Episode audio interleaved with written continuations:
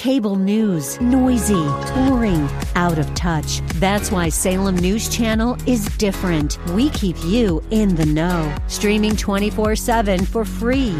Home to the greatest collection of conservative voices like Dennis Prager, Jay Sekulow, Mike Gallagher, and more. Salem News Channel is unfiltered and unapologetic. Watch anytime, on any screen, at snc.tv and Local Now Channel 525.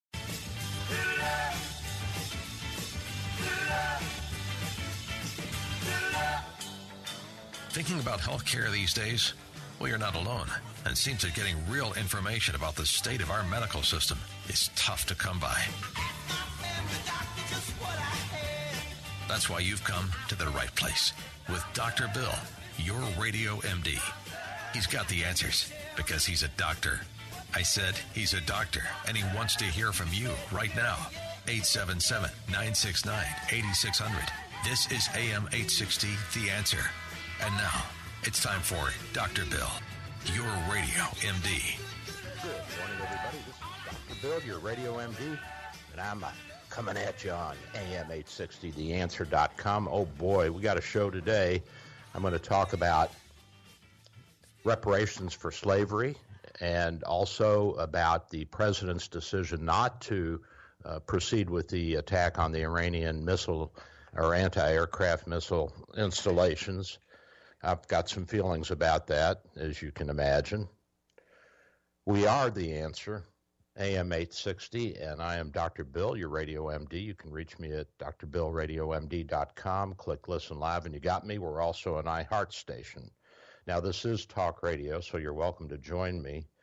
877 969 8600. That's 877 969 8600 and I'm available 9 to 10 every Sunday morning, Eastern Standard Time, worldwide. You can reach me on your computer if you have a headset or speakers hooked up to it. You can listen to me live every Sunday. You can also reach the old shows through the archives uh, at the radio station website and also on my website. I want to talk a little bit a minute and push my new antifungal nail gel which is really super. I mean, it's working great, and everybody's in love with it who has tried it. It's ready, and we're shipping it. It's a 80 gram, around three ounce tube. Should last you almost a year. You apply it once or twice a day. It's 29.95. Kills toenail and nail fungus. It's in a commitment though. You you got to use it for a year and uh, you got to use it on bare nails. So if you have gel or nail polish or anything else on your nails, get your little bottle of acetone or nail remover and get that off before you start using this. Now, some of the people I know who have tried this have also used it on their corns and calluses on their feet, and they say it works. Another guy used it on his eczema, and he said it helped that. So give us a call at the office at 727 384 6411. That's 727 384 6411 and order a tube or two today. You can also get it on eBay. I've, I've set it up on the eBay account and I also have it on my website. But now, the website, I have not completed the search engine optimization and some other aspects of it, so you may may want to go right to eBay or call the office at 727 384 6411. And I'm also going to get it on uh, Amazon. And I've got uh, a company hired to upgrade the website, so we should be able to make it easier to find all that in the near future. So give that a try. I think it's a great product. I've been using it myself for the past six months, and my toenail fungus has improved tremendously. Now you say, well, doc, you're talking toenails. How gross can that be? I know, isn't it? But when they get better and they look good and pretty, I'm going to put nail polish back on them and start wearing my sandals again. Oh boy. Ooh. yeah, baby. All right, so let's talk about the uh, reparations for slavery. This this has been around now since the Civil War, by the way you know, uh, Sherman, uh, the general who made the march to the sea and then turned north and went through the Carolinas, uh, and basically devastated any cities or towns or peoples that got in his way, he issued a field order towards the end of the Civil War, uh, giving 40 acres to any freed slave. And also, he uh, appropriated the mules from his his war campaign and and um, doled those out to freed slaves.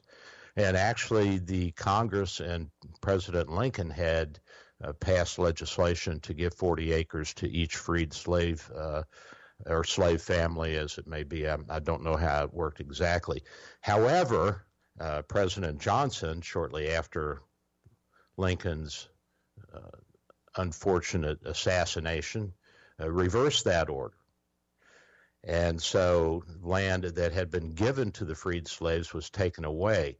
The, the states had addressed this, some of the southern states, and had agreed to compensate the uh, landholders whose f- land was taken away for the 40 acres for the slaves. So uh, there, there was, at the time of the Civil War, an actual attempt to make reparations to the freed slaves. Uh, so this is not new, and this debate has been going on uh, for 150 years since the Civil War. Now, in 2000, California passed a slavery slavery era disclosure law, which required insurance companies doing business there to report on their role in slavery. And and you may say, well, what good is this? Well, I think that uh, it's a prelude to lawsuits However, the statute of limitation has probably run out. So it's going to be tough to uh, make a case, in my opinion, for uh, uh, reparations. And you may get it at the state court level, and it may even be upheld by some federal district courts. But I'm guessing that once it gets to the Supreme Court, that that it'll be thrown out. So it's it's a in my opinion, right now, it's more of a political ploy than it is a reality or an ability to actually uh, affect any kind of change in terms of repayment to slaves or the descendants of slaves. Now, at the end of the Civil War, there were probably four million slaves in the South that were still in in bondage uh, that were freed. So you're talking about a relatively small amount of the population uh, the population of black Americans has remained at about 13% since the Civil War and continues to be that today. And, you know, we think of, uh, and a, a, lot of people think of black Americans as, as uh, out reproducing white Americans. That's not true. And even with uh, immigrants like from Mexico, they quickly fall into the American style of one or two kids, and that's it. So it's that it's really the culture is is not that much different no matter which neighborhood you're in. Now the argument for reparations, and you can agree or disagree. I'm just going to tell you some of my thoughts on this. Uh, the the idea that slavery prevented African Americans from achieving the same economic status as white Americans and if black Americans had not been slaves, they would have evolved economically at a pace similar to white Americans, and the income disparity would be minimal, if any. Now, that, that's one argument. And because Southern agriculture prior to the Civil War uh, was the United States' main source of foreign income, because the North prior to the Civil War really didn't have the industrial uh, development yet to start exporting and making the kind of money that that it made after the Civil War and in the 20th century, black Americans were integral in building the wealth of the nation and should have shared proportionately in that income benefit.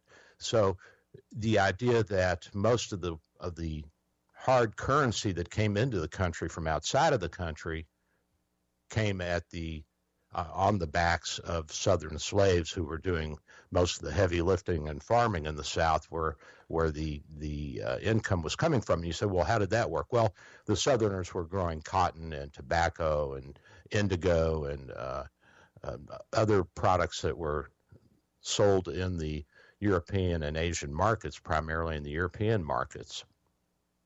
By the way, that's that's something that was a big bone of contention and helped add to the Civil War because the North wanted to raise uh, import tariffs, and the South said if you do that to protect your native industries in the North, then the European countries are going to raise tariffs on our our exports to them, which are cotton and tobacco and uh, wheat and other farm products. Okay, so that's another argument. Another argument is slavery is a crime against humanity, and it it should be uh, addressed, and there should be reparations made to the victims of this crime. Well, the problem with that is that it's difficult in any uh, criminal action, any criminal trial and uh, conviction to get reparations for the people that are harmed. Now, there are certainly a number of civil suits that have occurred, and like with O.J. Simpson, uh, the the families of Nicole and um, her buddy, they sued and they won. They won a big settlement from O.J. And I guess that could go on a case by case basis, but the other problem with that is that the statute of limitations has run out. Now, the taking of slaves by white Europeans from the African continent was representative uh, of a form of warfare, and some politicians and black Americans argue that war reparations for illegal wartime actions are owed. However, there was no declared war between the countries where the black Americans were taken from and the United States or Great Britain. So it's going to be tough in terms of international law to make that stick. The slave trade was in, endorsed and insured by the governments of many nations, including Great Britain and the United States, with the help of insurance underwriters like Lloyd's of London. And this makes all parties complicit in the slave trade and the damages caused to black Americans and black British and their subjects uh, should be considered again, you're getting into statute of limitations. And uh, remember, slavery was not illegal in the United States prior to the Civil War. It wasn't until the 13th Amendment was passed in 1865 and ratified it in 1866 that there was a formal uh, legal end to slavery and indentured servitude in the United States. So prior to that, it was legal. And so the argument would be uh, how can you address as illegal something that was legal on the books. So that's going to be a tough one to fight too.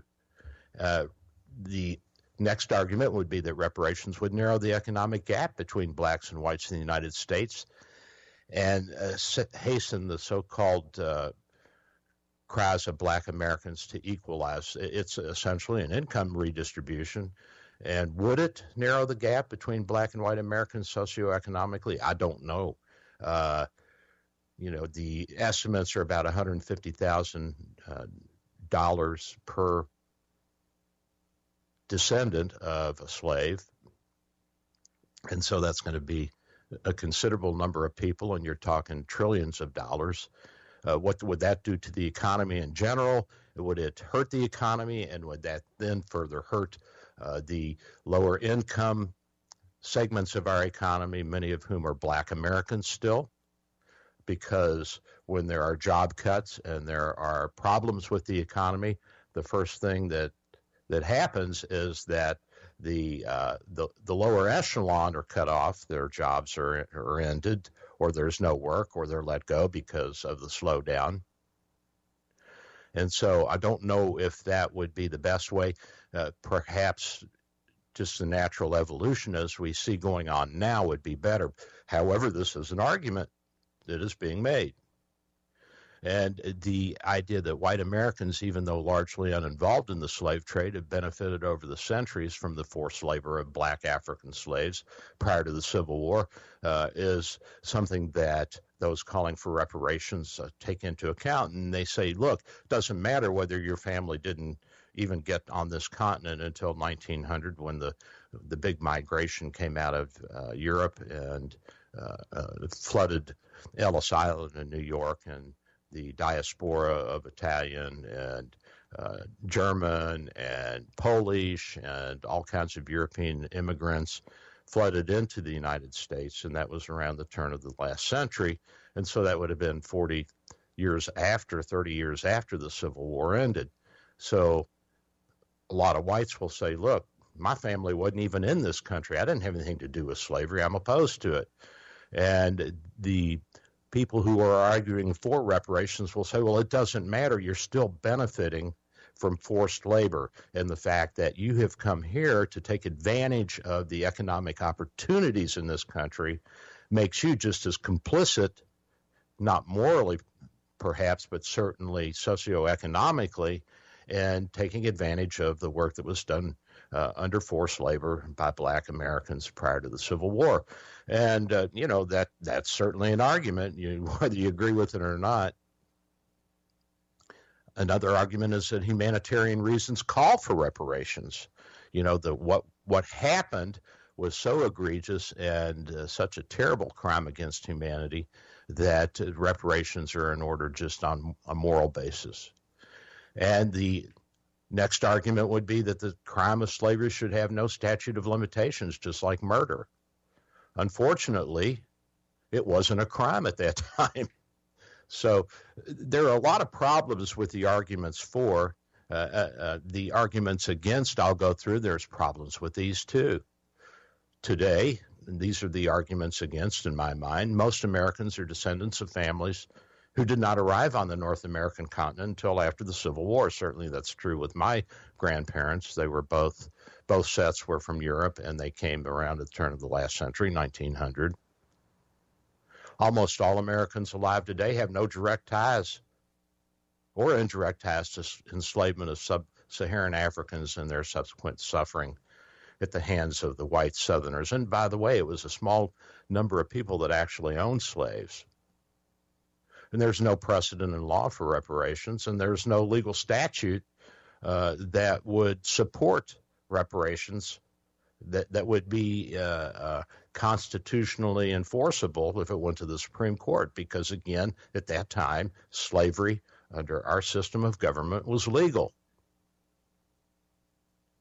And another argument is look, most of the Union soldiers were overwhelmingly white, and they were fighting to free black Americans from slavery, and they may have made the greatest sacrifice of all in freeing the slaves. And should their loss, should their death, and their uh, maiming and their uh, disabilities be considered in, the repayment formula? So, if you're going to give money to Black Americans as reparation, shouldn't some of that money be taken away and given to the descendants of uh, white Union soldiers who suffered and died to free black Americans. I mean, isn't that a form of, of repayment right there?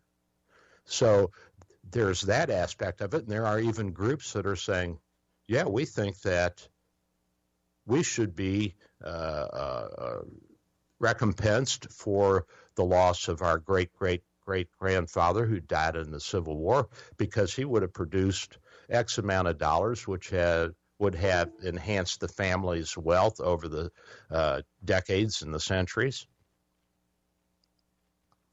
And uh, um, other Americans will say, well, look, haven't we made reparations in the form of subsidized education, welfare, subsidized housing, a graduated income tax, loan forgiveness programs for those who are underprivileged and disadvantaged?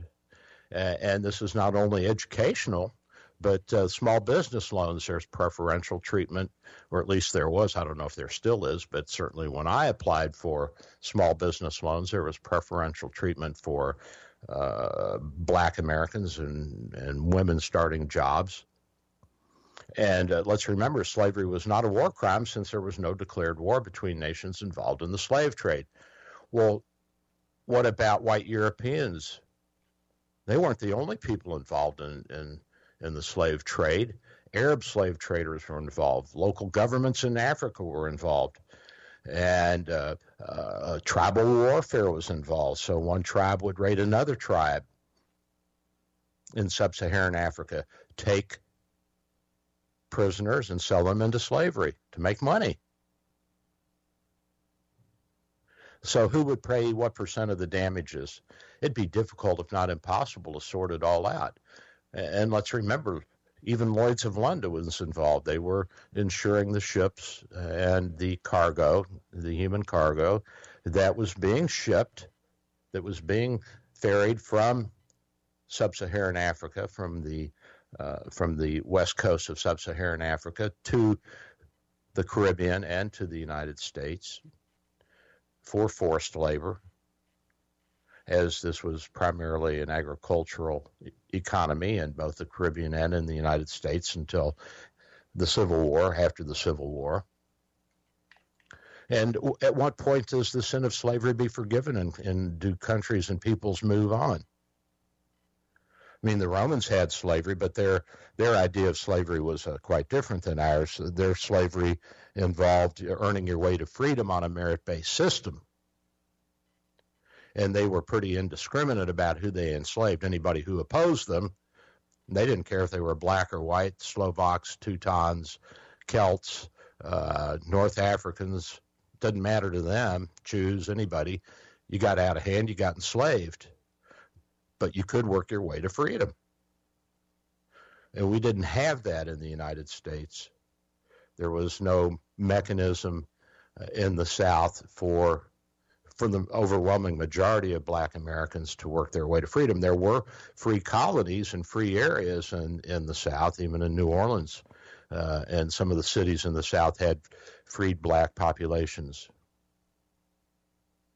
So, who should be compensated and how much, and uh, how do you figure all this out? It's not an easy problem to solve, and I, I don't think that there's going to be uh, a um, ready solution to this. It certainly is a great talking point for the politicians who want to uh, garner the black vote in the Democratic primaries and in the general election.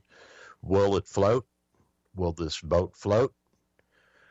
I, I, don't think so. Now, the majority of black Americans feel that there should be some kind of uh, compensation, some kind of uh, recompense and uh, reparations for the wrongs of slavery, but the overwhelming majority of white Americans don't feel that way.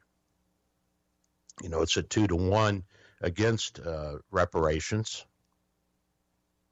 And we also have to consider the sacrifices that we're making now and have been making for the past 50 years since the uh, Civil Rights Act of the 1960s, which actually put some teeth into the 13th Amendment.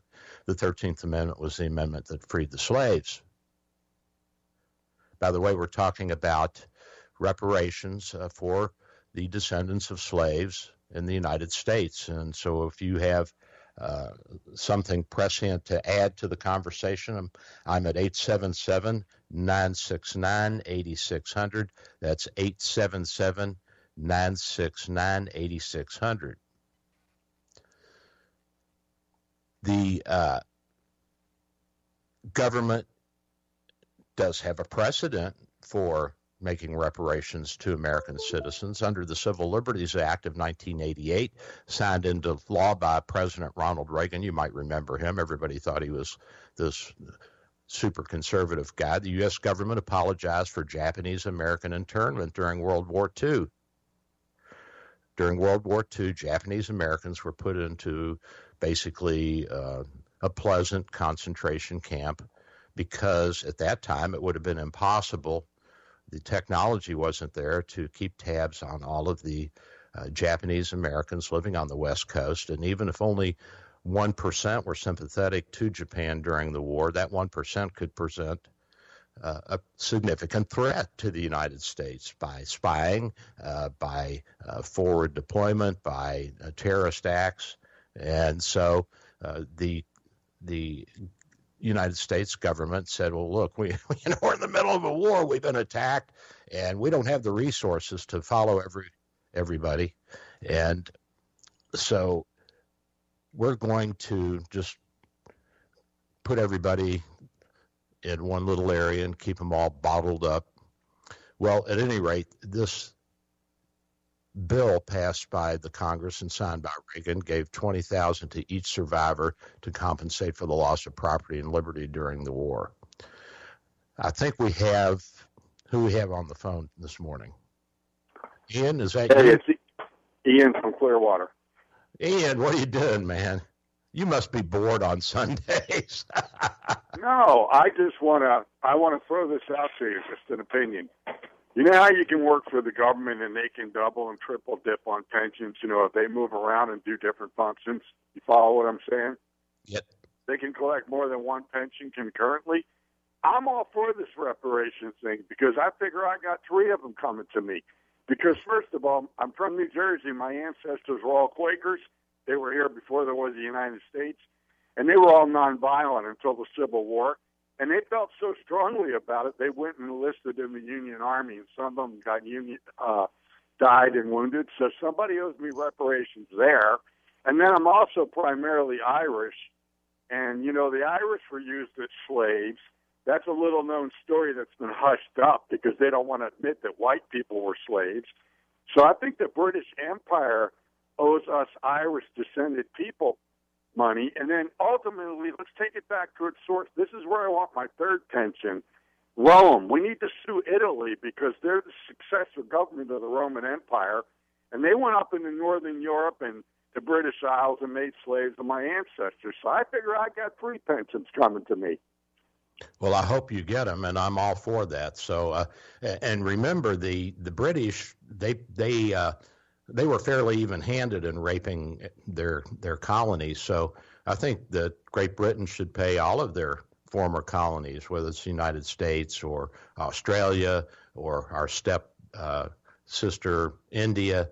Uh, I think we ought to get a little bit out of, of Great Britain. Of course, Great Britain, if we do that, they'll go quickly from a second and a half to a third world country. So maybe we should just leave them alone for now. Yeah, so I'm all, yeah, I'm all for this reparations thing. I, I feel like going to one of these Democrat meetings and bringing it up and putting my idea and showing up with my lily white skin and see how they're going to react. Okay.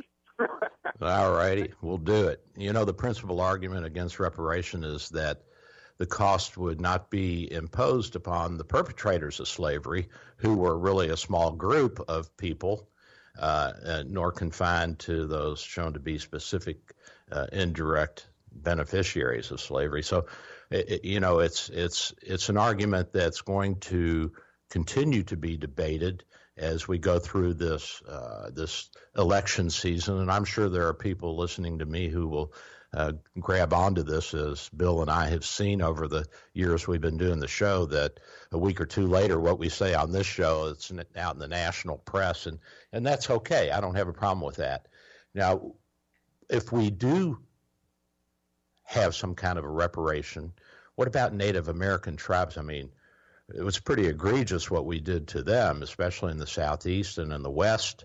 Uh, they were uh, uprooted, dislocated, their lands taken away from them. Even though they were primarily nomadic people, there were some settled tribes like the Navajo, and the Navajo actually ended up getting their land back. One of the few uh, Native American tribes that, by the way, I don't believe in any Native Americans. They're just immigrants who came 10, 15,000 years before the Europeans. But nevertheless, we'll call them Native Americans.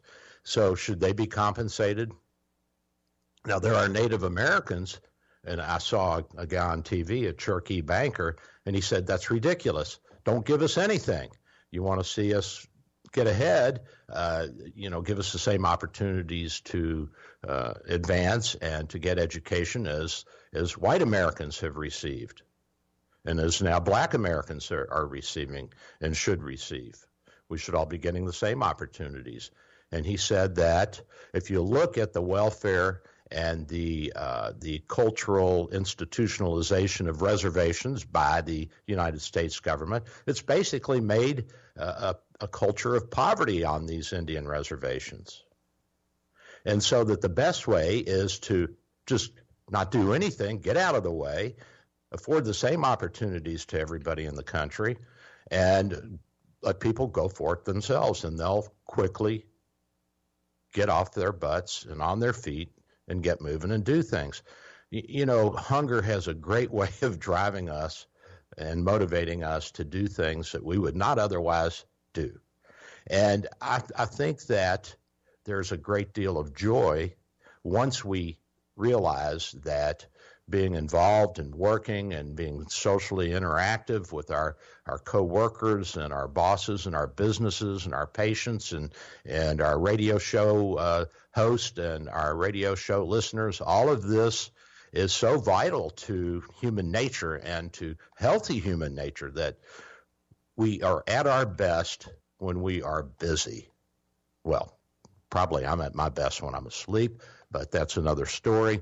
And I think that the argument has to be made in the light of how would reparations further affect the uh, the inability of many black Americans, at least historically, I think this is all changing rapidly. I, I, I mean, I see more and more black Americans uh, coming into the mainstream, and the educational levels are way higher than they were when I was a kid. And the socioeconomic status of black Americans has come way up since I was a kid. And, uh, you know, we have black employees, we have Hispanic employees. I've got that Korean woman that lives here in this house and also runs the office. Uh, so we have a multicultural office, and uh, the the opportunities that are afforded and the abilities to move forward are uh, equal to all of the women working in the office. Anybody can get ahead, and we encourage all of our employees to go to night school and get their nursing degree, and if they get their uh, their RN and want to move on, uh, we're we're proud to say that we helped with that, and we have helped people with their education in the past, depending upon what they gave back to the practice. So uh, I think that the landscape has changed considerably, and it might be a step back, whether it's justified or not, to make reparations in that it may afford uh, an opportunity to be uh, de incentivized to move on. And we are moving on. We're moving on as a society. We're much more homogeneous than we were when I was a kid. We're much more socioeconomically advanced. And that's all segments of society. I mean, even the illegal immigrants who I had contact with when I was building the house, they lived, I mean, they weren't living in any high uh, uh, mansion, they were living in mobile home parks, but they had a roof over their head, there was air conditioning, they had food, they had facilities to cook, there were washers and dryers available. I mean, there was a lot of, of modern conveniences, maybe not in the setting that you and I would envision as being uh, okay. But let's face it, a lot of the world lives uh, in, in abject poverty relative, relative to this. And, you know, that's an argument that has been made by people in saying that black Americans are socioeconomically much better off than their sub Saharan counterparts in the countries they came from, even though there was the suffering of slavery for a couple of hundred, three hundred years in this country prior to the Civil War. And so I think that's another uh, uh,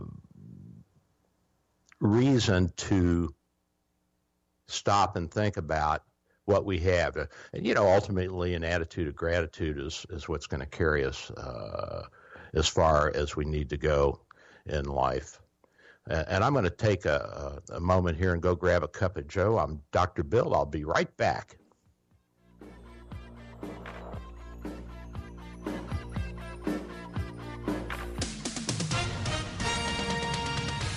With SRN News, I'm Michael Harrington in Washington. The Trump administration has unveiled a $50 billion Palestinian investment and infrastructure proposal intended to be the economic engine to power its much anticipated Middle East peace plan. The program revealed yesterday ahead of a two day conference in Bahrain this week being held amid heavy skepticism about its viability and outright opposition from many of the Palestinians. The self avowed white supremacist who plowed his car into counter demonstrators in Virginia two years ago is asking a judge for mercy James Alex Fields Jr. doesn't want to spend the rest of his life in prison, though prosecutors are trying to put him there. The 22 year old is to be sentenced this week. And authorities in New Hampshire say they may begin identifying victims by name today after a pickup truck collided with a group of bikers Friday in uh, a two lane highway area. Seven people died.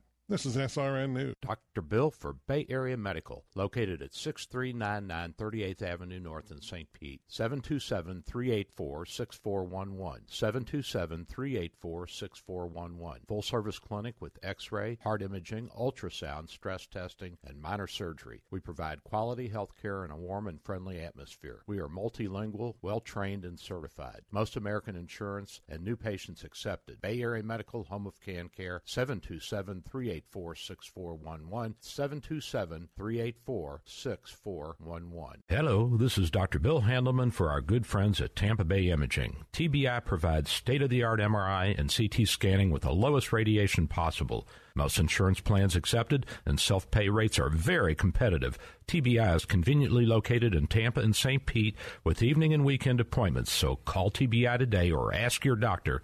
In Tampa, call 813 386 3674.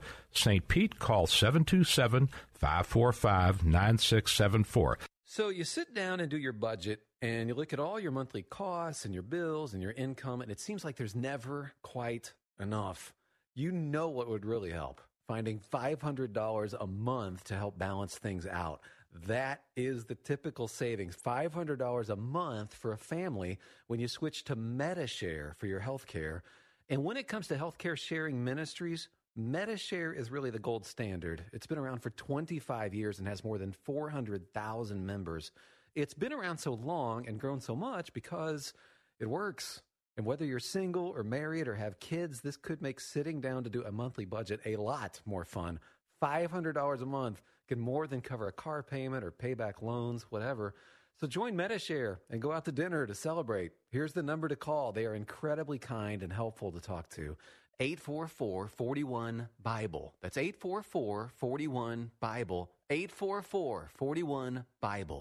Do you like winning prizes? How about getting sneak peek opportunities and offers before anyone else? Join the Answer VIP Club today at theanswertampa.com and gain access to incredible contest opportunities, discounts from your favorite businesses, and more. If you're a passionate conservative and want to be rewarded for being a part of the Answer community, sign up for the Answer VIP Club today. Join the Answer VIP Club by clicking the Fan Club tab at theanswertampa.com. Here is your exclusive AccuWeather forecast. We'll have mostly sunny skies today. It'll be humid with a high of 93. Clear skies tonight, the low 78. It'll be mostly sunny tomorrow with a high of 92. Partly cloudy tomorrow night, the low 79. Partly sunny skies expected for Tuesday. We'll have a high of 93. Wednesday, sun and towering clouds with a shower or thunderstorm possible, the high 93. That's your AccuWeather forecast. I'm Drew Shannon for AM 860, The Answer. Follow the drinking gourd. Follow the drinking gourd. For the old man is waiting for to carry you to freedom. Follow the drinking gourd. When the sun goes back and the first And I'm back, and that was Follow the Drinking Gourd. Uh, that was a slave song. And the drinking gourd actually referred to the Big Dipper. And as you recall from school, at the uh, tip of the Big Dipper, the, the, the scoop to drink out of, so to speak, is the North Star. And so this told uh, the escaped slaves that they had to follow the North Star since they traveled primarily at night uh, in the Underground Railroad. Uh, if they could get to a point where they would p- be picked up by that.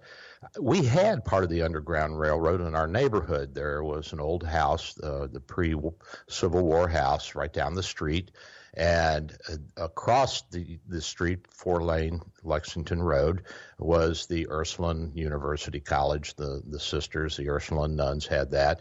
And there was a tunnel that went from that old house, which I actually painted a wall in, and uh, went over to the uh, the Ursuline Academy. So that was part of the Underground Railroad. Uh, I'll, I wanted to say this when somebody called about the toenail fungus. So let me again give you the the phone number of the office so you can order it, and we'll get the 800 number up and going in a few weeks. 727 384 6411. That's 727 384 6411. It's 29.95. We'll mail it to you for free. And uh, that's uh, should be about a year's supply in one tube. And you got to make that commitment. Get those nails clean of polish and gel and everything else. Put it on. I'm using it twice a day. It's really effective. Once a day will probably work. Just take a little bit longer. Uh, you don't need much, just a little dab will do you. Let it dry as much as you can, then put your socks on, get about your business. Uh, if you do it after you bathe or go swimming, it's more effective because the nails are softened up by water. We've got uh, Richard in Clearwater on the phone. Come on, Richard, what you got for me, bud? Hey, Dr. Bill, how are you? Good, man. Good topic, and I always enjoy listening to you every Sunday when I can. Thank you. Uh, I think maybe you may have touched on this already, but what about if slavery had never happened and their descendants had remained in their host countries? What about the Africans who participated with the white Europeans to uh, gather up these people and put them on the slave ships? What's their responsibility? And if there is repar- reparations to be made, how do you quantify? how worse off they would be or how better off they would be if there hadn't been slavery. How do you do all that? This well, is just that, a big can of worms. Yeah, that that's some of the problem because uh, if you take man hours as uh, a baseline and you just apply the minimum wage to that, and then you scale it up for inflation, uh, today's prices, you're you're talking about trillions and trillions of dollars. Where's that going to come from? You know, if you take that out of our economy and put it into direct reparations, uh, you're you're talking about a recession. And who's, as I said earlier, who's going to suffer? Well, the bottom tier is going to suffer the most in a recession. That's that's pretty clear. That's that's historically true. Uh, you know, think, and I think that also the the African countries that the governments and the tribal leaders and the Arab slave traders who were involved, they do have responsibility here. I agree with you. And it wasn't slavery predominantly in the South, so what about the Industrial Revolution that took place in the North? If they're going to say that me and my ancestors benefited from all this free labor, well, that labor did not come in the form of uh, helping the Industrial Revolution. So I don't know if uh, you know the slaves in the South how much. Certainly, they did provide benefit, but how do you again? How do you quantify that? Well, I think there's a, a, a reasonable argument uh, for uh, all Americans benefiting from the from the work of the slave population in the United States prior to the Civil War, and the uh, the income, the foreign income that came into the country, which represented the the uh, the basis of, of our dollar system at that time, came from the exports from the South because we were exporting farming goods, we were exporting wheat and cotton and tobacco to the European markets and selling that for hard cash that came back into the country. So uh, everybody did benefit. And even prior to the Civil War, uh, there were Northerners who were making money off of this. And uh, I think that everybody benefited directly or indirectly from the labor of, of black Americans under slavery. However, how do you quantify that is the real question when do you forgive and forget and move on?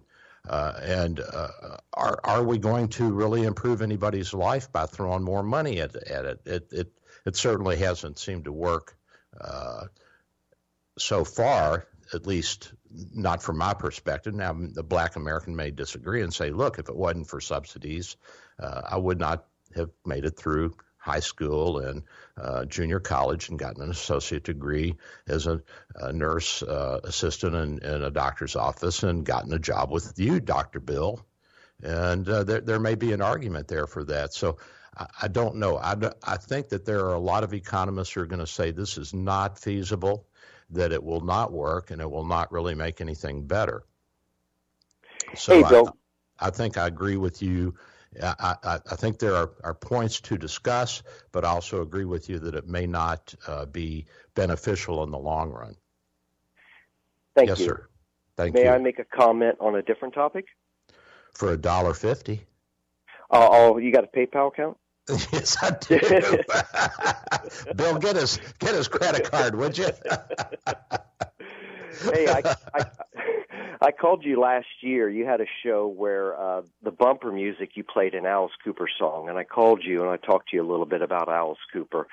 And I wanted to let you know that he is coming back to Ruth Eckerd Hall on November 7th, but they've already started selling tickets, and his show is already sold out. So just wanted to give you a heads up. If you're interested, uh, tickets are available, but you got to go quick.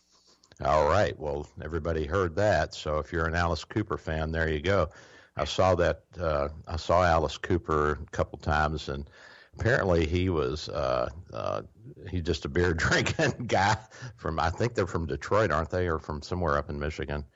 Yeah, and, yeah, and uh, he said he never did drugs, and he'd be all dressed up in all these weird outfits, looking like a, a psychedelic girlfriend, and his father'd say, "Where are you going? What are you doing?" And he'd say. Oh, I got a gig, Dad. I'm making money. so, right, right. he must he puts a on character he puts on quite a show, and like I said, every year his his show sold out. So it's it's something to see. You see uh, older people bringing their young kids. It, it's it's uh you know it's not like it was back in the seventies for him. Yep. yep. So anyway, uh, good to hear you talk, uh, Doctor Bill, and uh, thanks, Richard. Hang in, bud. Well, I want to shift over again and talk a little bit about Iran and the state sponsored terrorism and the president's decision not to proceed with the retaliatory attacks after our drone was shot down. Now, by the way, this was not a small little itty bitty drone. This was the size of a, a wingspan of a 747 jet, uh, a jetliner, a small jetliner like we take from here to New York or here to Atlanta. Uh, so this was a big, sophisticated piece of equipment. Geraldo Rivera said, well, it was over Iranian airspace, and so we violated their airspace. I don't know about that. I thought it was over the Straits of Hormuz, but um, again, I'm I'm not sure. Uh, nevertheless, this was a big uh, uh, piece of equipment uh, worth tens of millions of dollars. A lot of time and effort went into it. The president said, "Well, it was unmanned." And so no Americans were hurt.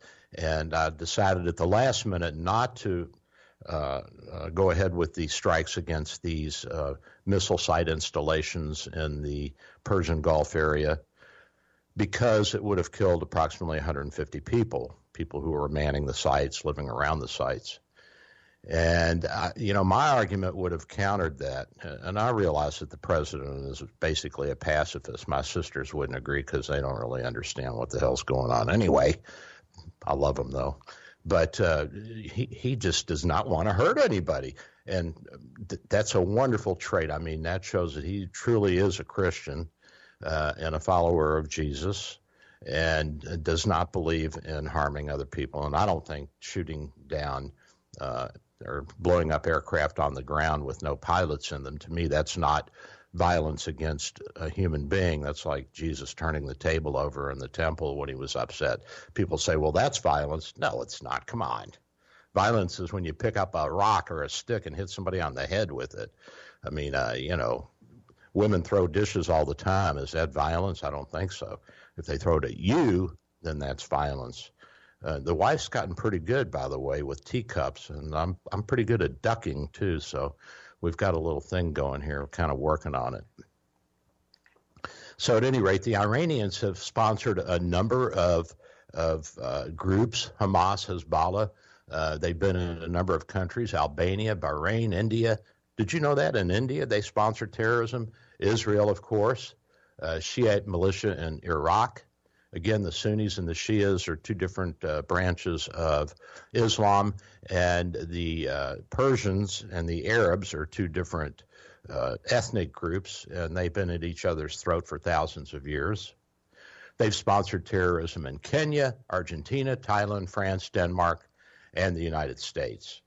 And they have uh, ties to the 1998 embassy bombings, the USS Cole bombing, September 11th, Riyadh compound uh, bombings. And if you remember in 1983, uh, 230 plus American Marines were killed in Beirut when a Hezbollah uh, suicide terrorist, or I think there were two of them actually, drove trucks into the compound and and killed 230 of our people there. And that's when uh, President Reagan said we're getting out of the Middle East. So I disagree with the president that there have not been uh, that there were no deaths involved in in in taking down this drone. I think that it has to be uh, uh, a relativistic thing, and you have to draw strings from the production and the deployment of something like this drone uh, to all of the people who were killed uh, fighting against Iranian terrorism. And remember that in Iraq, the uh, the militia, the Shiite militia, were backed primarily by the Iranians, armed by the Iranians, given bombs by the Iranians, and the estimate uh, is that several thousand Americans have died because of the Shia militia that have been attacking uh, not only the Sunnis but also Americans in Iraq. So I think that we have to stop and think about the cumulative deaths of Americans at the hands of the Iranians, whether it's direct or indirect. And again, we have to remember uh, the U.S. Embassy bombing in Beirut that killed 58 Americans. Uh, the barracks bombing, I'm sorry, it was 241, not 230 Americans, and that was in 1983. And the 1983 Kuwait bombings in collaboration with the Iraqi Dawa Party. The annex, uh, embassy annex bombing in 1984 hijacking of TWA Flight 847. I think that was in 1985, and um, they murdered one of the U.S. Navy sailors who was on the plane. The Lebanon hostage crisis from 1982 to 92, our people were held and essentially uh, tortured by Shiite militia that were backed by the Iranians. So there's a, a lot of, of uh, Iranian blood and hands on our people and their their mark is all over it. And I think that the president's going to have to, have to at some point consider that the Iranians are not going to stop doing this, that they're going to continue until we lay down some muscle on them, that the uh, the the Persians have traditionally been a people who had to be defeated before they would listen, and the Persians have been attacking the West since the, the dawn of written history. Uh, the Greeks fought them in what is now Turkey. The Greeks fought them at Thermopylae in Greece. Uh, Alexander took the fight to them and fought them in the Middle East and then marched through Persia and conquered it. So we've had a long history of conflicts with the Persians, and they have been killing Americans and others around the world. Uh, in recent history, since the takeover of the government by the Ayatollahs in the late 1970s, they have been exporting their brand of terrorism, and they have their uh, proxy groups like Hezbollah and Hamas that are doing their bidding. And you know, you, you may not know this, but the, the Iranians they don't believe in suicide bombing, not for themselves. They'll get the Arabs to do it. They'll get the uh, Shia Arabs uh, to be the suicide bombers, but you're not going to see an Iranian suicide bomber. They're, they they consider themselves a, a, a step above the Arabs and too sophisticated uh, and too smart for that. And they are smart people. There's no doubt about it. I've met tons of Iranians and Iranian Americans, doctors and lawyers, and all kinds of, uh, of people who who are professional people, um, salesmen and bankers, and uh, you know they're they're obviously very uh, intellectually capable, uh, but there is this fundamentalistic thread that runs through their society that says that they should be in charge of the whole world, whether it's as Islamic uh, state or whether it's as a state under uh, the emperors 2,000 years ago, like Darius. Now, they fired hundreds of rockets into northern Israel on a daily basis. They've captured Israeli soldiers and killed them. They've captured U.S. intelligence officers. Uh, the Iranians have assassinated the Lebanese prime minister, Hariri. This was carried out by Hezbollah at the direction of the Iranians. They, they've participated in civil wars in, in Lebanon and Syria and fomented civil wars there. So they have blood all over their hands. And Mr. President, you need to stop and think about this. And I know you don't want to hurt anybody, and we love you for that. You're a great guy, but uh, there are bigger issues here. So stop and think about this. Well, close to the end of the show, again, the phone number to buy the toenail gel is 727 384 6411. 727 384 6411. We'll be back on the phones tomorrow. Nobody's in the office today. And uh, it works. I'm using it myself, so you guys jump on that. It's a great deal. Uh, um, everybody's telling me I'm not charging enough, but I want, I want the whole world to have this. I'm Dr. Bill, your radio MD.